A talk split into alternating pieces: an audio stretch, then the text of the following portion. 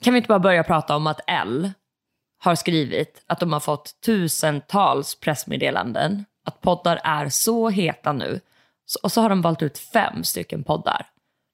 Och så bara scrollar man och bara, projekt Gay Baby. Alltså jag blev så glad.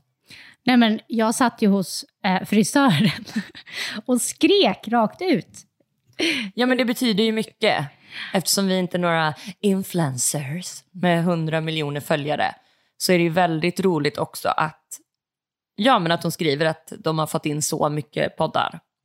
Så, Sitter ja. du här och skryter lite? Jag sitter faktiskt och skryter lite om oss nu och det måste man att göra. Man får vara stolt. Vi klämmer in, då in den här podden med två heltidsjobb och en ett och ett halvt-åring.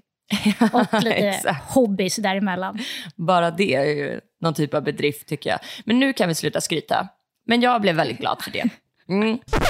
Sofia och Sofie är två donnor som är kära i varandra. Ett hot lesbian couple, om jag får uttrycka mig fritt. Och det får jag ju eftersom att vi har yttrandefrihet i Sverige. Sofia gillar Orup, show och blaskig lager. Hon jobbar till vardags som komiker och producent. Sofie gillar tryffelsalami, höga berg och bubbel. Hon spenderar måndag till fredag med att bygga nya innovativa produkter. Sofia och Sofia har precis fått sitt första barn. Gud så roligt! Detta väckte dock en hel del frågor från både nära, kära och folk de knappt känner. Så de tänkte berätta hur det här har gått till, en gång för alla. Välkomna hörni! Kul att ni lyssnar!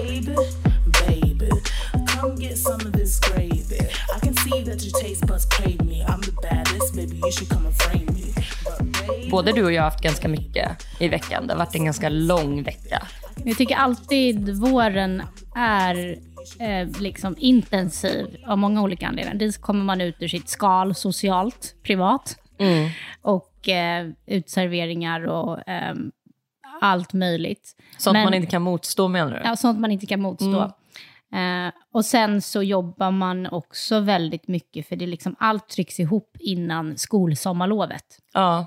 Och utöver ditt jobb så hade du ju det här styrelsemötet i veckan Mm, på UR. jag, jag har varit på styrelsemöte. Det är alltid roligt, men eh, lite långt om man är rastlös. Det är fyra, fem timmar av att eh, ja, men prata igenom olika punkter. Men det är väldigt spännande att vara i, i public service nu, givet den debatten som eh, pågår kring dess eh, form, kan man säga. Mm. Jag kan inte säga så mycket mer än så, men att det är väldigt intressant och både du och jag är ju public service-förespråkare. Ja, Fans. verkligen. Det var rätt roligt när du gick med i den styrelsen. Mm. Eftersom jag har jobbat ganska mycket med UR och väldigt mycket med SVT. Vi hamnar i samma sfär I samma hus. som ingenjör och eh, komikerproducent. Alltså Mm. det, jag tyckte det var ganska kul. Jag trodde aldrig vi skulle hamna i samma miljö. Jag brukar liksom leta efter Sofia i SVT-matsalen, sådär som när man gick på högstadiet.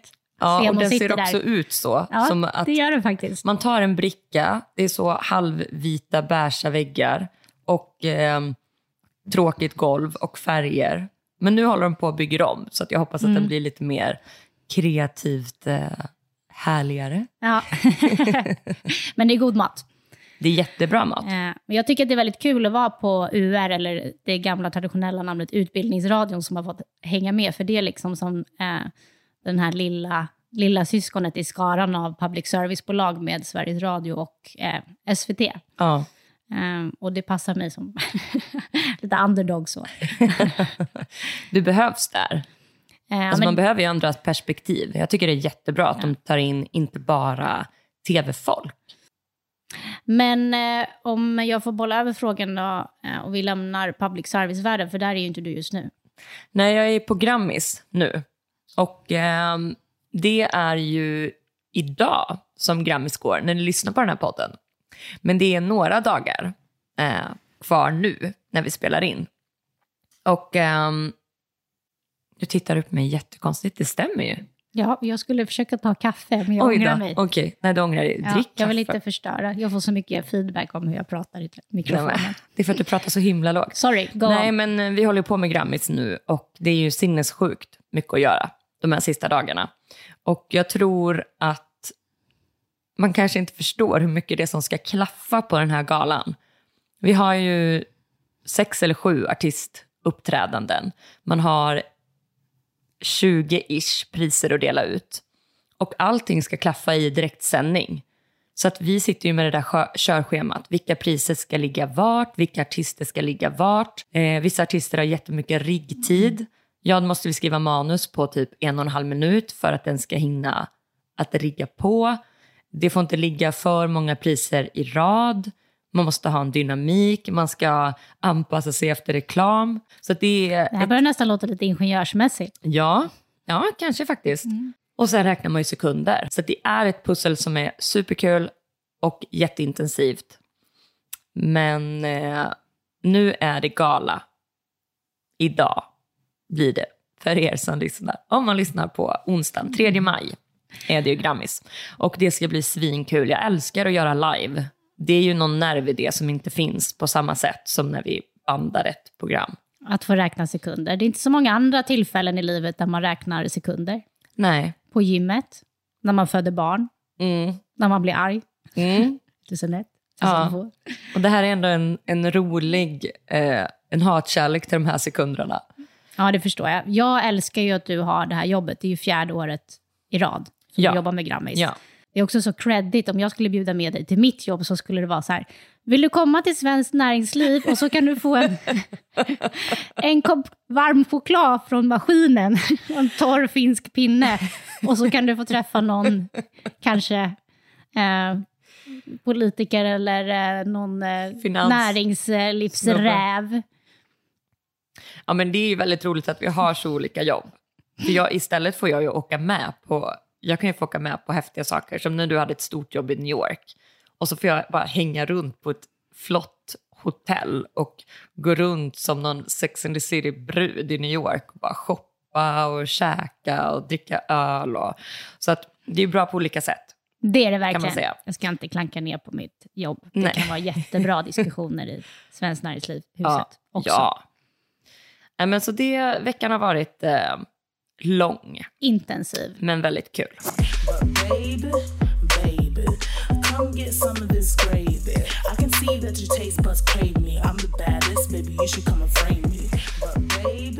Okej, du har precis blivit inseminerad och här börjar den extremt långa väntan på att få göra ett grabbtest.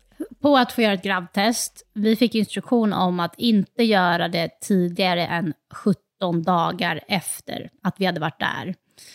Och då tänkte jag så här, this is not gonna happen med kontrollfreaket Sofie Lindblom. Ja. Hon kommer köpa alla test och eh, vad, vad gjorde du?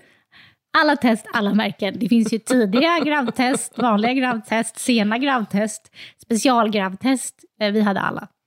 Vi hade alla, eller du hade alla. Jag var lite mer så. Men alltså, vi, Mm. Vi är kanske gravida. Inte... Ja, vi är gravida. Eh, Fan alltså vad det uttrycket är konstigt. Ja. Nej, men alla som försöker skaffa barn vet ju precis hur den här väntan ter sig. Eh, att man räknar varje liksom, sekund som en timme och varje timme som en månad, varje, liksom, som ett år. Ja. Det går otroligt långsamt, det är svårt att koncentrera sig på någonting annat, kolla på tv, jobba. Mm. Och man känner ju efter väldigt mycket och tänker väldigt mycket. Liksom. Om det går får jag bli jätteglad, går det inte får jag inte bli för ledsen. Liksom, Nej. där. Eh, fram och tillbaka. Så att, eh, Och det var väl där jag var, att jag inte ville göra det här tidiga. Mm. För att jag kände mer att, eh, man har ju hört att det kan ge alltså, fel. utslag som är fel. Och då kände jag så, men vi väntar lite längre. Mm. Eh, men det, det, jag hade inget att säga till om säga. Ett poddtips från Podplay. I podden Något Kaiko garanterar östgötarna Brutti och jag, Davva, dig en stor dos skratt. Där följer jag pladask för köttätandet igen. Man är lite som en jävla vampyr. Man har fått lite blodsmak och då måste man ha mer.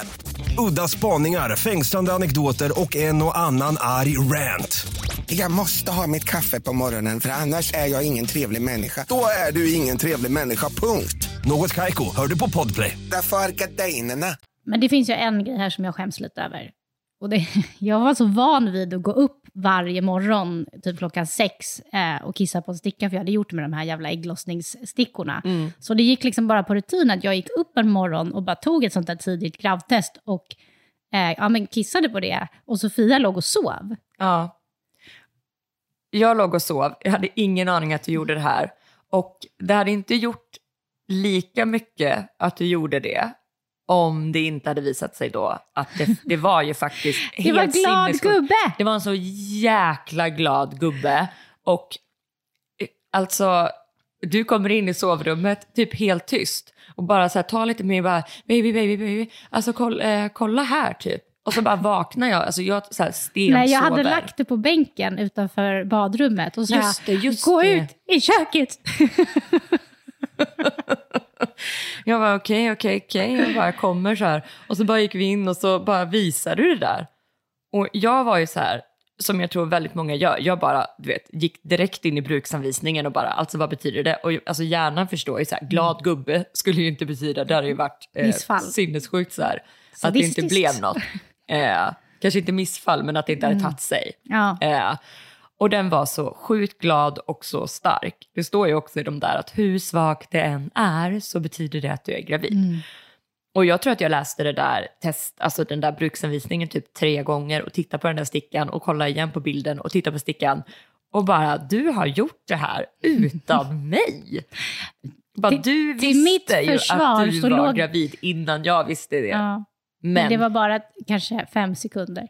Jag Ja. sprang från Ja. badrummet. Sen, sen till ditt försvar så måste jag ju säga att det är otroligt vanligt. Alltså hur många sådana här videos ser man inte när tjejen Mm. ska överraska killen bara så här att man har kissat på den där stickan och bara Ah. jag är gravid. Jag borde lagt den i en fin låda och slagit in den i en Ja, det borde det verkligen. Du kunde kört så fågel, fisk eller mittemellan.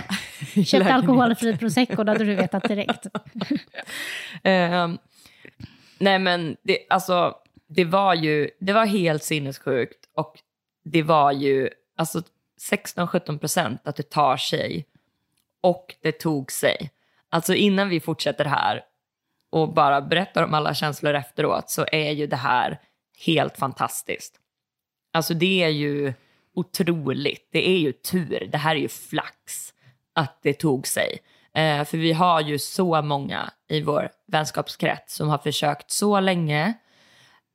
Eh, ja, man, alltså, man kunde inte beskriva, inte ens i efterhand, vad som egentligen hände. Det tog sig på första försöket och det tog sig hela vägen. Ja, Och det är ju också ovanligt innan vecka 10, att det är många som eh, tyvärr eh, får eh, ja, men missfall de veckorna. Så att vi är oerhört glada, fantastiskt glada över det. Och det är superviktigt att säga innan vi börjar prata om vad fan vi tänkte när vi hade De- tittat på det de här. här testet. initiala känslorna när man får ett sånt besked som många säkert kan känna igen sig i. Ja, Men som du säger så vet vi att vi har varit väldigt förskonade jämfört med vad många i vår situation går igenom. Ja. Eh, Det är såklart lika jobbigt för alla, men man är ju väldigt låst i vårdsystemet när man gör på det här sättet. Man har en chans.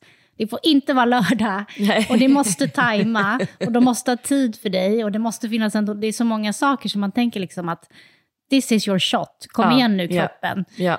Eh, och för många så får man göra ett par försök innan det tar sig och det kanske till och med är svårt då. Så att vi vet ju att vi är väldigt lyckligt lottade i den här processen, även om den ändå har varit lång och, och kantad av lite oklarheter. Ja, så det var ju ett, eh, över ett år till själva inseminationen. Så vi hade ju försökt, inom situationstecken, i ett år på något vis. Ett och ett alltså, halvt. Ett och ett halvt till och med.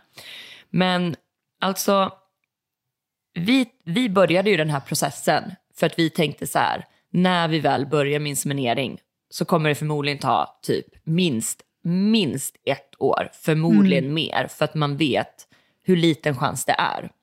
Så när, när den där glada gubben bara var superstark och där, det första jag tänkte var på riktigt så här, vad fan har vi gjort? Alltså jag fick så fullständig panik.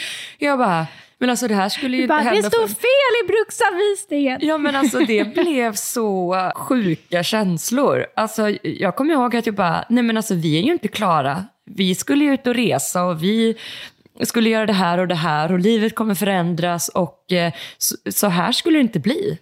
Det var ju så knäppt i huvudet. Alltså man var såklart glad, Men man, men vill, jag hann typ inte ens bli glad. Jag bara fick panik. man vill det så mycket, men man får en sån liksom chock ändå, även om vi har hållit på med det här ett och ett halvt år. Fatta Ja. de som liksom blir gravida av misstag som har haft liksom ingen prepptid, hur mycket panik man kan få då. Ja. Vi hade ju ändå förberett oss och gått igenom allt det här och pratat med en psykolog till och med om vårt föräldraskap och vår relation. Ja. Men ändå få den här chocken, de här panikkänslorna. Bara, vad har vi gjort? ja, Klarar jag av det här? exakt. Kan man göra abort när man har gjort assisterad befruktning? Alla de där tankarna kommer ju. Och det är också roligt så här när man har gjort assisterad befruktning. Alltså det är så roligt att det också skulle vara en större... Alltså det har jag funderat på ganska många gånger. Så här. Eh, och jag tror det var i något stand-up-sammanhang när jag började så här tänka lite på det här. För att man är ju lika medveten om vad man gör när man ligger utan skydd. Ja. Alltså det är egentligen lika mycket att nu gör vi barn. Ångra sig då. Ja, som assisterad befruktning. För att det är ingen skillnad egentligen på att... Eh, Det hade Alltså- varit ett så sjukt beteende. Jag menar, ni måste ta det här på rätt sätt nu. Vi- Det är inte det vi säger. Vi pratar bara om eh, de här panikkänslorna man får sekunderna och minuterna efter att man har fått liksom, den där glada gubben på stickan så är det liksom en miljon tankar som rusar genom huvudet. Sen hinner man såklart, ofta i alla fall, och för oss, landa i det ganska snabbt och då är man bara så himla glad. ja, och jag menar ju såklart inte heller att så här, när man gör insemination eh, så är det klart att man planerar och vill ha barn. Så det är klart att en abort är mycket, hur ska man säga, värre kanske i den situationen. Jag menar bara att det finns liksom en, bara, vad säger man, rolig tanke i det där att du är lika medveten om när du ligger utan skydd att det kan bli barn. Så att, eh, och sen såklart får man göra abort när man vill. Det är ens rätt. Mm. Men ni förstår vad vi menar. Jag vill bara så här. känns jag lite konstigt mycket att vi det. kom in på just eh, liksom det här ämnet när vi skulle prata om hur det gick Ja, men ehm, för ja, oss i, i liksom det första försöket. Ja, Men jag antar att vi försöker vara transparenta med att man känner alla känslor och man tänker alla tankar. Både Mm, det gör man liksom här, tänk vad söt vår lilla familj kommer vara till så här, vad kommer det här göra med oss? ja, Vad kommer det göra med min kropp? ja. Tänkte jag också. Den redan då var helt förstörd. Alltså du mådde ju så fruktansvärt illa. Alltså jag hade ingen aning vad jag skulle göra. Alltså hur... eh, Ja. Men jag kommer ihåg att jag ville, jag ville liksom ändra om i badrumsskåpet. Jag ville liksom flytta ner några grejer och flytta upp några grejer. Och jag gick och tänkte på det i sex veckor. Men jag hade ingen energi att göra flytten. Nej, nej. Så liksom mycket energi antar jag då går åt till att kroppen ska göra sin grej. Eh, och det blir ju väldigt stor omställning om man är van vid att flaxa omkring och göra mycket saker och ha många bollar i luften. Eh, och vara bortskämd med att också må liksom bra överlag. Ja. Så blir det här en sån liksom kontrast när man bara ligger raklugg i sängen och bara kan äta citrus. Ja, alltså, 12 det- veckor. Det var verkligen din grej. Så här, jag ska gå och handla. Jag köpte Fanta, såna här eh, Tutti tablett, ja, tutti tablettaskar. Typ plocka ut bara de orangea. Festis, apelsiner, clementiner. Alltså det var verkligen citrus all over. Det var det enda som kändes fräscht. Mm. Det är rätt fräscht. Ja, men det är ganska fräscht och ganska så här härligt att äta i färg. Tyckte man blev lite glad av det. Vi- Jag tror att det här var, var det 13-14 december vi fick reda på det här? Kommer du ihåg exakt datum? Det, det gör ju du. Ehm, 14 december, va? Mm. Nej, ja men det är någonstans runt där. 16 kanske. Och det som jag gjorde då, det var ju att jag tvingade med dig till Borås, alltså där min, delar av min familj bor, och fira jul där. För vi hade inte firat jul med dem året innan. Nej. Och eh, mina syskon bor överallt och ingenstans och de skulle också dit. Eh, och jag förstod ju inte riktigt då hur illa det Hur faktiskt svag mådde.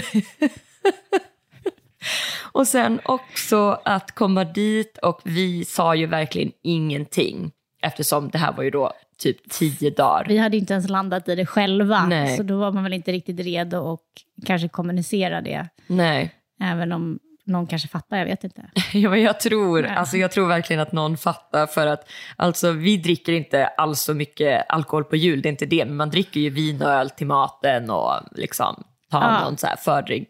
Och jag fick ju dricka upp allting, så jag var ju ganska så... Eh, Rund om fötterna. Rund i, i, under, i, vad heter det, under fötterna. Ja. Eh, på julafton för att jag bara tog och drack allt ditt. Ja. För att du skulle ju aldrig någonsin tacka nej till kava eller ett glas vin till maten.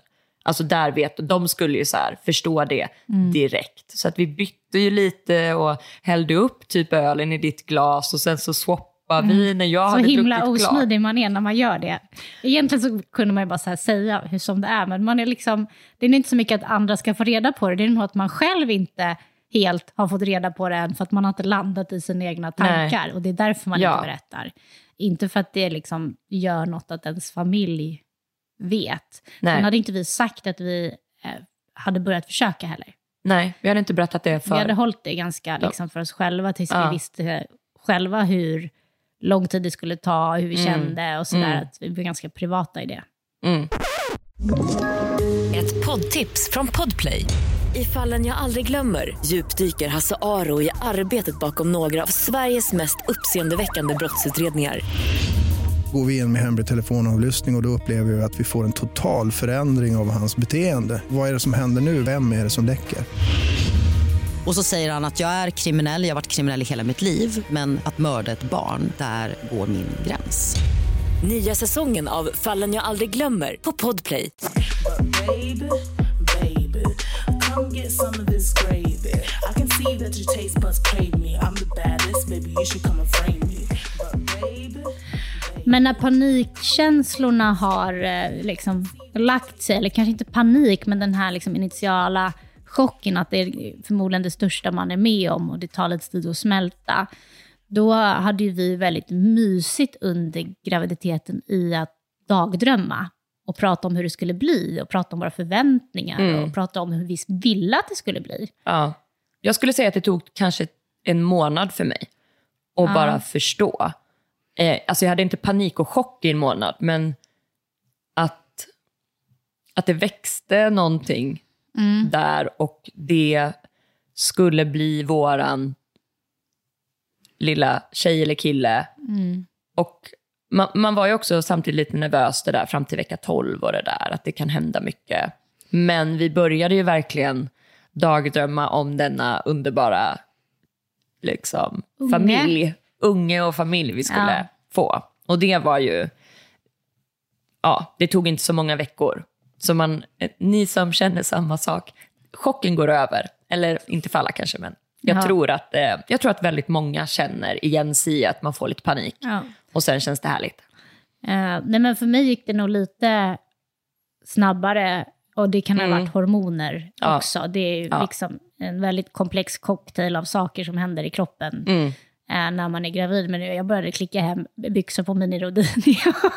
Ja, alltså typ ladda ner hundra appar, sådana namnappar och nu ser den här personen ut som en ärta och sen Ja. en frukt och en ananas och frukter man inte ens visste vad det var för något. Nej, de liksom tappar eh, eh, liksom, vad ska man säga, inspirationen eller utbudet på frukt räcker inte för eh, de här 40 veckorna. Nej. 42 för oss då. Ja, exakt, exakt. Så det är väldigt konstiga frukter. Mm. Man tänker att de kanske tänkt lite utanför boxen och tagit eh, grönsaker också. Ja, kanske det.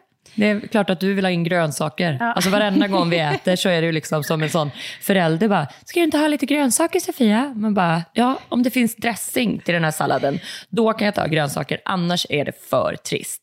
Mm. Jag är också stressad över att Jimmy inte får i sig tillräckligt mycket grönsaker. Jag vet. Alltså hon är inne i en period, hon är väldigt kräsen i maten. Ja. Hon älskar typ fiskpinnar, korv och köttbullar. Och sen är hon LCHF-unge. Hon har ju liksom aldrig typ satt i sig pasta, pastabit eller potatis. Men hon äter ju väldigt bra på föris. Ja, det tackar Så hon vi får i sig. Men jag är ju inte lika nervös. Jag skulle kunna ge henne korv i en vecka Mm. och tycker så här, det kommer lösa sig. Och du är lite mer så, vi måste skiva upp en morot och en paprika. Och spenat. Och Då spenat. känns det bättre för mig. Ja, jag förstår. Och då gör jag också det. Jag skär upp gurka även när du jobbar. Mm. Ibland smakar hon. Ja, det gör hon absolut. Mm. Absolut. Eh, nej, men tillbaka till ehm, dagdrömmandet. Mm. um, eh, man pratar ju man pratar namn och man pratar liksom, vem kommer den här lilla personen vara? Vad kommer han eller hon ha för personlighet? Mm. Eh, hur kommer vi vara som föräldrar? Alltså man spekulerar ju massor. Och det var väl också som en typ av liksom terapi slash förberedelse som jag kände att vi hade mycket, vi fick igen mycket när hon faktiskt väl kom sen. I att vi hade pratat och bollat mycket om hur vi skulle vilja att det var. Sen så blir inte det som man tänkt sig alltid ändå. Nej, för man vet inte vad man får för barn. Nej. Alltså man kan ju verkligen få någon som är så här, sover och är jättelätt och Mm. Alltså att amningen går bra. Sen kan man få någon som har kolik. Mm. Så att allting beror ju på såklart vem personen är. Men vi pratade ju, vi var ju väldigt, väldigt överens om att vi vill kunna leva vårt liv eh, så gott det går som vi har gjort innan. Och det har vi verkligen. Tappa vilka vi är, både i våra jobb och i, liksom, med våra vänner. Och, Ja, men att vi gör mycket och går ut och käkar och reser och att, ehm, ja, men att så här, det är viktigt att hon har många vuxna. Att man ganska tidigt så här, låter henne, någon passa henne någon timme. Ehm, ja, men ja. kunna, alltså, och, det, och det höll vi väldigt bra. Hon kan ju verkligen sova på en restaurang och vara med mormor och morfar och är ju, är min moster och morbror nu, till exempel. Så att vi Exakt. kan spela in podd i, ja, hon har rest mycket. utan tidspress. med oss. Nej, men så det, det pratar vi mycket om. Och det tror jag var toppen. Och det visste kanske vi eftersom vi är så lika i den eh, Ja. grejen utan barn. Men det var skönt att prata om det. Mm. För Verkligen. Att, ja. Och sen namn som du sa. Alltså, vi hade ju ett arbetsnamn som var juni från att vi typ träffades. Ja, en På så något- hypotetisk framtida Mm. familj så var det eh, Juni som var namnet på det liksom, barnet i den framtida eh, drömbilden. Liksom. Ja, precis. Så att det var ju, vi, vi kallade ju bebisen, vi visste ju inte ens vad det var för kön. Men juni kallades ju bebisen som något slags... Ja, det, det, Arbetsnamn. Den, kärt barn har många namn. Det var ju många smeknamn på den här Just det, magen. just det, vänta nu, vad var det jag hade? Eh, men gud, det var något på engelska, vad var det? Det var så jävla opassande. Your Royal Highness, vi Just kollade det. på The Crown. just det. Royal Highness, Highness, vad säger man? Highness? Ärtan. Ärtan var det också, ja. Ja. Ja, men det var, det var väldigt mycket olika. Så man gör ju det direkt till en person nästan. Och det, det gör man ju absolut innan vecka 12. Man vet ju, det kanske inte alla vet som lyssnar, men vecka 12 är ju någon sån där magisk gräns. Att klarar man till vecka 12 så är det större chans att man klarar graviditeten. Det är lite mindre risk för att få Något missfall. går fel. Att något går fel, ja. Så det finns ju aldrig några garantier, men det är en gräns där som de har sett att det, Ja, det klarar det- sig bättre oftast över vecka 12. Då.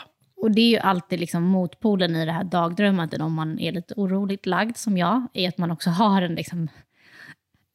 Man kan få mörka tankar också, att så här, om det här inte går eller eh, om det Ja. går fel eller sådär. Så det är ganska bra att slå ner dem med dagdrömmandet som är positivt. Ja, det är det något sätt. verkligen. Kroppen mår nog bättre av det också. Det man tror jag med. stressar upp sig för saker man inte kan kontrollera. Nej, och du är ju inte jättebra på att tygla det där. Du googlar ju allt, du läser ju allt, du har köpt hundra böcker. Så Mm. du vet ju allt som kan hända. Eh, Till jag exempel är eh, ju lite fem, tvärtom. fem gånger mer kärlek. Mm. Om eh, eh, ja, att det behöver barn. Ja, Eh, Barn och mat. ja Stora Bonnierboken om barn. exakt. Jag har försökt inspirera Sofia till att kanske också vill läsa lite så vi kan diskutera. Men vi diskuterar det som jag har läst istället. Ja, det här med språng ett och språng två, Ja. vad händer nu? Och, och det är inte det att jag är ointresserad. Jag tycker bara att eh, det, det man ser ju på henne. Och man Om hon är sur.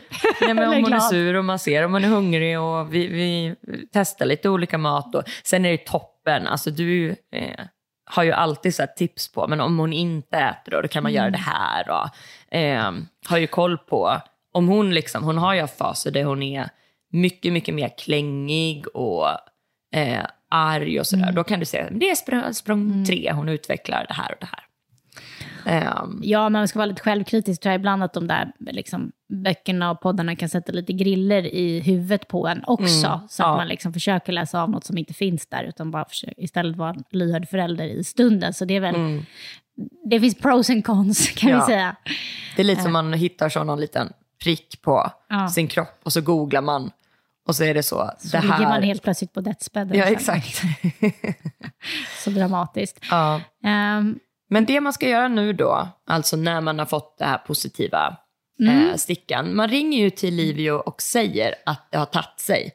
För att då vet de ju Ja. att så här, ehm, ni, ska inte planeras in för en ny insemination. nej, innan vi vet hur det går. Ja, Så man ringer till den här telefonsvararen igen som Mm. ni fick höra i förra avsnittet, men kli- klickar på ett annat siffra nu då. Mm. Eh, Och sen kommer man dit på ett tidigt ultraljud. Eh, Och då måste väl du ändå fått ha varit med? Nej, jag fick inte vara med. För det är ju liksom... Jo, jo, jo, jo. Förlåt, Ja. förlåt, förlåt. Det tidiga ultraljudet fick jag vara med på. För att man glömmer ju aldrig eh, när man såg att det låg en bebis där. Alltså redan då ser man ju Mm. Ett- att det är ett en litet, litet huvud och kropp typ. Ja, men det är ändå en liten form på det. Nej, det, var det jo, det? jo, jo, det var det. Som att det bara var en liten ärta typ. Nej, men vi fick ju en bild, du vet. Ja, men det var ju vecka eh, 12. Nej, Det man såg att det var en... Okej. Eh, som vanligt tycker vi olika, eller kommer ihåg olika. Mm. Ja. Men eh, om man var nervös för liksom inseminationen så var det här en annan typ av nervositet. För att man har ju ingen aning från att man liksom kissade på 17 stickor för att vara säker på att det, den, den första inte var trasig. Nej. Tills man kommer dit, och det är ju några veckor, att, liksom, att det ser bra ut, att det har tagit tid. Så liksom sekunden som de säger det så är det som att liksom, tusen kilo bara droppar från sin, ens axlar och man bara, hä? Jag menar, man, man fällde ju några tårar. Mm. För att bara se att det, det ligger någonting i, alltså ultraljud är också Ja. alltså, så sjuk grej. Man bara kan in i magen och så ser man, alltså det är verkligen så här tydligt nu. Alltså, Ja. Som med allt annat som utvecklas så kan man ju verkligen se, här är, här är hon. Vi visste inte att det var en hon då, men liksom, eh, det, ja, där bara växer det. Ett barn. Och här kan jag också tänka mig att det liksom är eh, tufft för många där vi var väldigt lyckligt lottade att man får den här initiala glada gubben men sen när man väl kommer och kollar upp det så är det någonting som inte har fungerat. Det måste vara förkrossande att ha haft hoppet uppe och börja tänka de här tankarna och sen få börja om i det här jävla väntrummet. Mm, nej men verkligen. Herregud, vi har varit så lyckligt lottade i den här processen. Ja, Helt overkligt att det blev så här. Eh, Men väldigt snällt och liksom skönt på något sätt att man får komma på det där tidiga. För det är ändå tre veckor innan man gör det där standardultraljudet på MVC. Och det är något, på något sätt lite så här betryggande att man får komma lite tidigare när man har gått för den här processen för att bara så extra dubbelkolla att det gick bra. Mm. Och då skrivs man ju typ ut från sin liksom, klinik, fertilitetsklinik per se Och in i en helt annan värld. in i den, den andra världen där alla andra som är gravida kommer in samtidigt. Ja, BVC-världen. Ja, ska vi reda ut de här term- begreppen? För att eh, jag hade aldrig fattat innan vi fick barn, för det, man slänger sig med dem. Så det är ju MVC, Mm. är ju mödravårdscentralen. Yes. Där går man när man är gravid. Ja. Och sen är det BVC, det är ju barnavårdscentralen. Där Ja. går man när barnet väl har fötts upp till man börjar skolan. Jag vet inte. ja, men man är ju i alla fall där tills man är fem. Ja. För det finns ett sånt vaccinationsschema som är ett fem år. Så att jag vet att man, Ja. jag tror att det är fem år som är, då är det stopp. Men just det, MVC var det vi slängdes in i efter Livio där ja.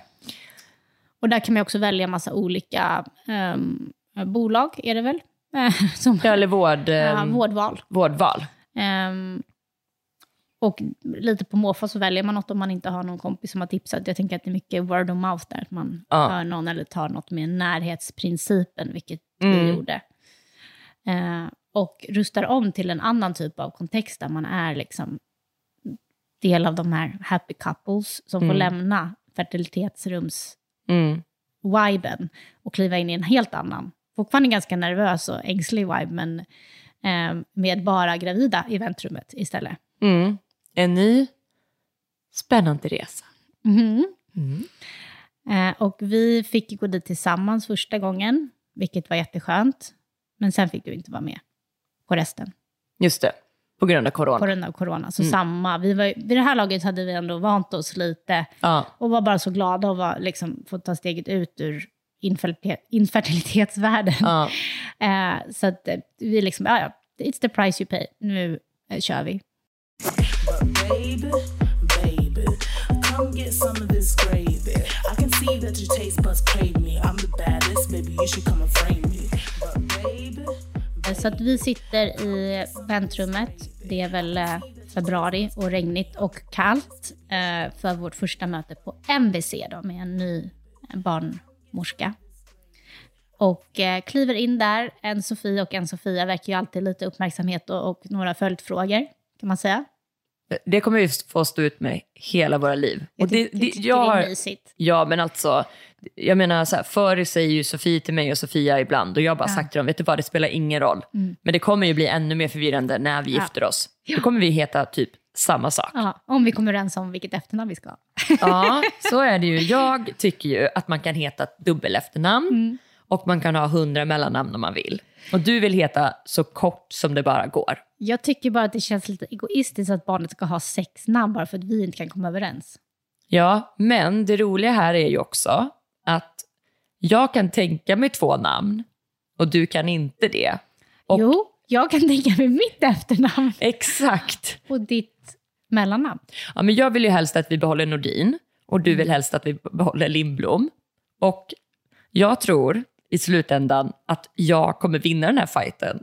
För jag kan tänka mig att ha Nordin Lindblom och du vill inte välja bort Lindblom och jag vill inte Jag har välja hört bort folk som Nordin. behåller sina efternamn och ändå är gifta, så det kanske också hjälper oss då, eftersom vi heter likadant. Just det, att vi kanske bara inte har samma efternamn. Nej. Nej. Det är också lite mysigt. Ja, det är mysigt att säga familjen disco. Ja, Ehm. ja vi kanske ska byta till disco. Mm, det har varit på tapeten. Mm, the discos. Mm. Vi får se hur det blir. Som The Kardashians. Okej, men vi är på, eh, i det här MBC-rummet nu då. Mm. Och eh, så är det lite så här, eh, trevliga fraser och vilka är ni? Och sen så tar hon fram sina papper och sen ställer hon frågan till oss. Hur har det här gått till? Jag kommer ihåg att jag bara, vänta, vänta, ursäkta, ur, nu ska vi se, ursäkta vad sa du? Du, ser, du, du undrar hur, hur, hur man kan göra det här som två tjejer. Ja. Alltså man kände sig inte så supertrygg då, man bara, vi måste byta eh, MVC. Men det är som att du precis Alltså, har klättrat upp för Mount Everest och den första frågan är liksom hur det här bara, det är en miljon steg och massa farligheter. Ja. Nej, inte farligheter, men... ehm, så att, och då blev man lite, lite matt. Att så här, okej, har de då inte journalerna från Livio på mödravården? Ska jag berätta ett och ett halvt års harvande för henne innan vi börjar prata om barnet och liksom det här framåt? Det, det kändes lite som en uppförsbacke. Ja, och det var ju förmodligen så det var. Och därför Ja. undrar hon så här, har ni, är ni tre? Har ni tagit hjälp av en, en killkompis? Eller har ni gjort det i Danmark? Eller har ni gjort det via Livio? Så de, hon kan ju inte ha haft journalen. Men det var ju bara en chock att eh, vi börjar den här resan här. Det var allt för den här veckan och eh, nästa vecka så fortsätter vi resan mot vecka 42 helt enkelt. Vi ska snacka lite om baby shower, denna företeelse som, eh, eh, Som du man. Har, som man har blandade känslor om. Och sen eh, lite också om att de fick en stroke på föräldra, eh, Försäkringskassan för att vi var egenföretagare. Hur gör man då?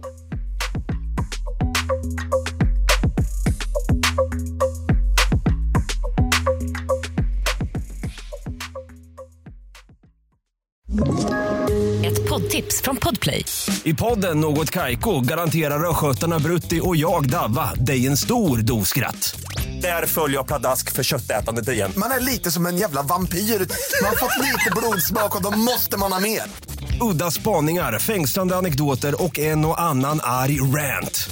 Jag måste ha mitt kaffe på morgonen för annars är jag ingen trevlig människa. Då är du ingen trevlig människa, punkt. Något Kaiko, hör du på Podplay. Därför arkadeinerna.